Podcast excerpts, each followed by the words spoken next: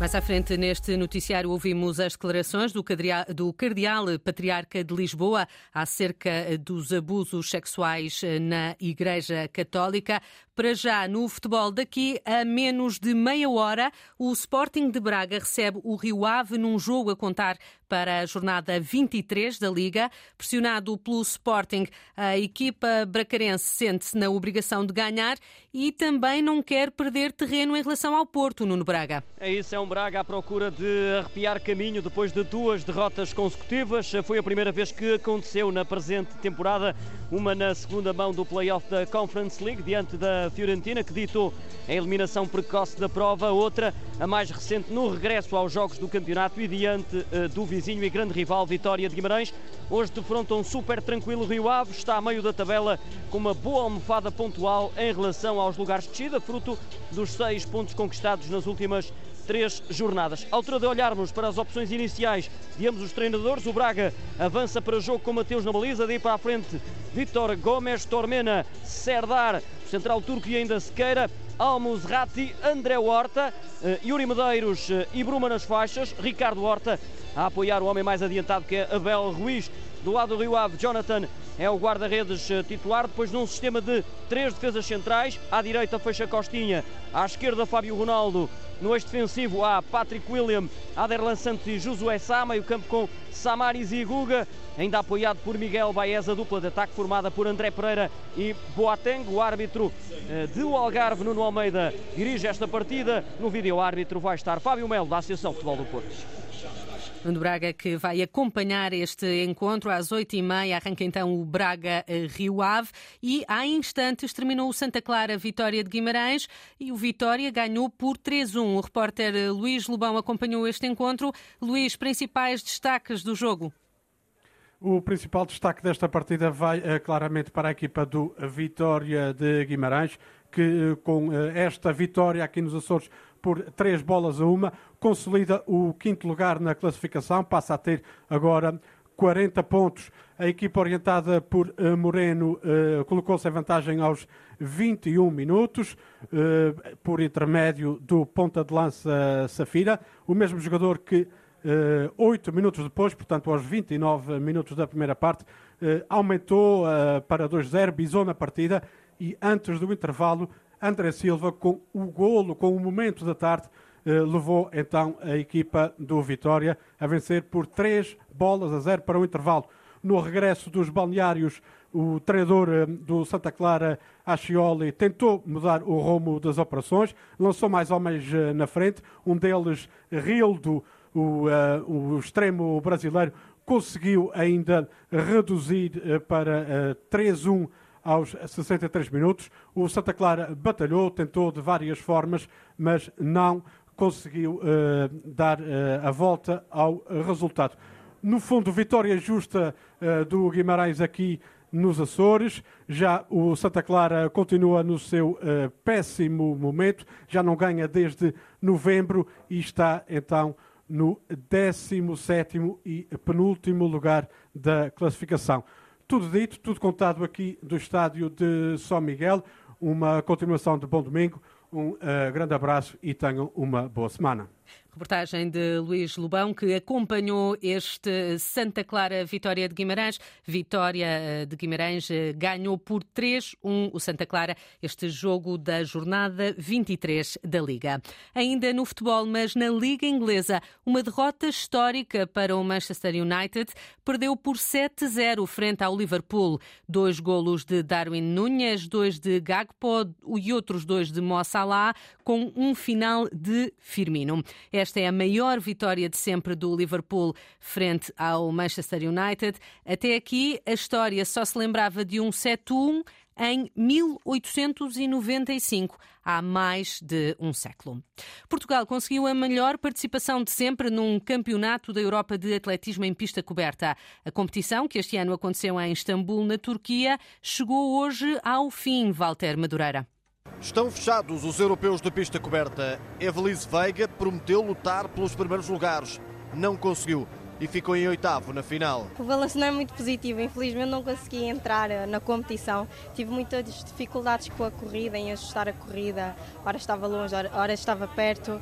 Então acabei por, eh, nos seis ensaios, não conseguir uh, entrar na competição. É triste, mas faz parte destes erros e temos que aprender com isso e trabalhar para que numa próxima oportunidade possamos dar a volta à situação.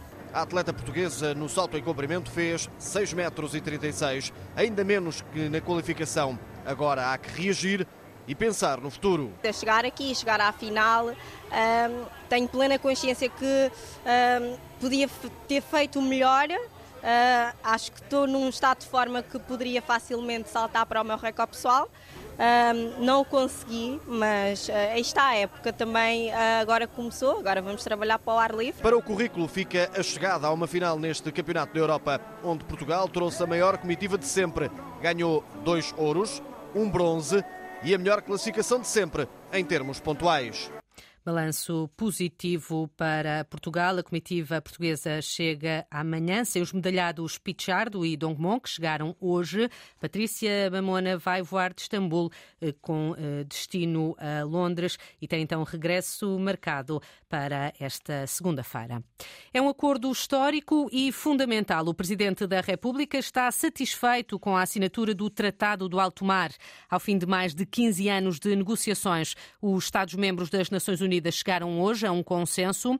Este tratado vai permitir definir áreas marítimas protegidas para tentar evitar a perda de biodiversidade e chegar ao objetivo de proteger 30% dos oceanos até ao final da década. Numa nota na página da presidência, Marcelo Rebelo de Sousa lembra que Portugal tem assumido uma posição firme e liderante na preservação do oceano e na aposta de um desenvolvimento sustentável de uma economia azul. Jair Bolsonaro promete regressar ao Brasil ainda neste mês de março. Numa entrevista ao canal de televisão norte-americano, NBC News, o antigo presidente brasileiro garantiu que este regresso não está relacionado com a investigação à invasão do Congresso em Brasília. As autoridades estão a tentar perceber se Bolsonaro terá mobilizado apoiantes eh, para ocupar os órgãos do poder brasileiro. Entretanto, o ex-presidente está envolvido numa outra polémica. Bolsonaro é suspeito de ter tentado fazer entrar no país joias com valor superior a 3 milhões de euros através da Arábia Saudita, sem as declarar ao fisco, Pedro Saguerra. Um colar, um anel, um par de brincos e um relógio de diamantes foram apreendidos no aeroporto de Guarulhos, em São Paulo, em outubro de 2021. Estavam na mochila de um assessor do então ministro de Minas e Energia, que não declarou na alfândega, dizendo que se tratava de uma oferta do governo da Arábia Saudita para a então primeira-dama brasileira. Bolsonaro terá tentado pelo menos por oito vezes reaver as joias, recorrendo a militares, aos Ministérios da Economia, Minas, Energia e Relações Exteriores. Nos Estados Unidos, Bolsonaro reagiu agora referindo que nunca quis trazer as joias de forma ilegal. Poderia, no meu entender, a alfândega ter entregue, iria para o acervo e seria entregue à primeira-dama o que diz a legislação. Ela poderia usar, não poderia desfazer-se daquilo, só isso, mas não. Eu agora estou sendo crucificado no Brasil por um presente que eu não recebi. E outra coisa, eu vi alguns jornais, de forma maldosa, é, dizendo que eu tentei é, trazer joias ilegais para o Brasil. Não existe isso. Não existe isso. O ministro da Justiça, Flávio Dino, já anunciou que vai pedir a abertura de uma investigação junto da Polícia Federal por suspeita da prática dos crimes de peculato e lavagem de dinheiro. Correspondente da Antena 1 no Brasil, Pedro Sá Guerra, com mais uma polémica a envolver o antigo presidente brasileiro Jair Bolsonaro.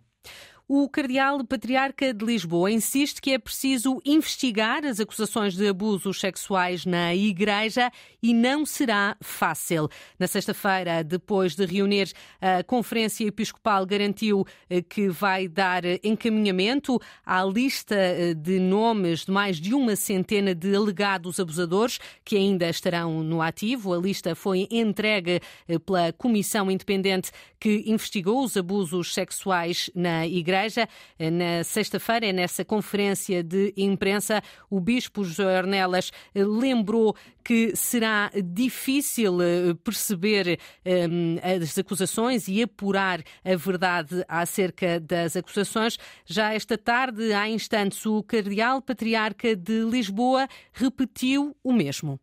Aquilo que nos foi entregue pela Comissão Independente foi uma lista de nomes. Se essa lista de nomes for preenchida por factos, tanto nós como as autoridades civis podemos atuar. De maneira que, eh, digamos que a bola está desse lado. Agora, a primeira coisa que eu tenho que dizer é uma palavra de conforto a quem sofreu ou nunca devia ter sofrido, às vítimas, não é? E que, eh, da parte da Igreja, estamos completamente disponíveis para colaborar na resolução deste problema, em colaboração, claro está, com as entidades civis e canónicas. E essa solução passa pela suspensão de forma imediata ou nos próximos tempos? Essa é uma pena muito grave, é mais grave que, que, que a Santa Sé poderá dar e a Santa Sé que a poderá dar. Poderia passar se nós tivermos factos, e factos comprovados e sujeitos a contraditório, está claro. Nós estamos num país de direito e de lei. É, só pode ser feita pela Santa Sé, não é uma coisa que o Bispo possa fazer por si. Declarações do Cardeal Patriarca de Lisboa, o Bispo Manuel Clemente, há instantes à saída de uma cerimónia em Lisboa. Ele que voltou a pedir eh, perdão às vítimas e deixou também a garantia de que a Igreja terá tolerância zero eh, para com os abusadores na Igreja.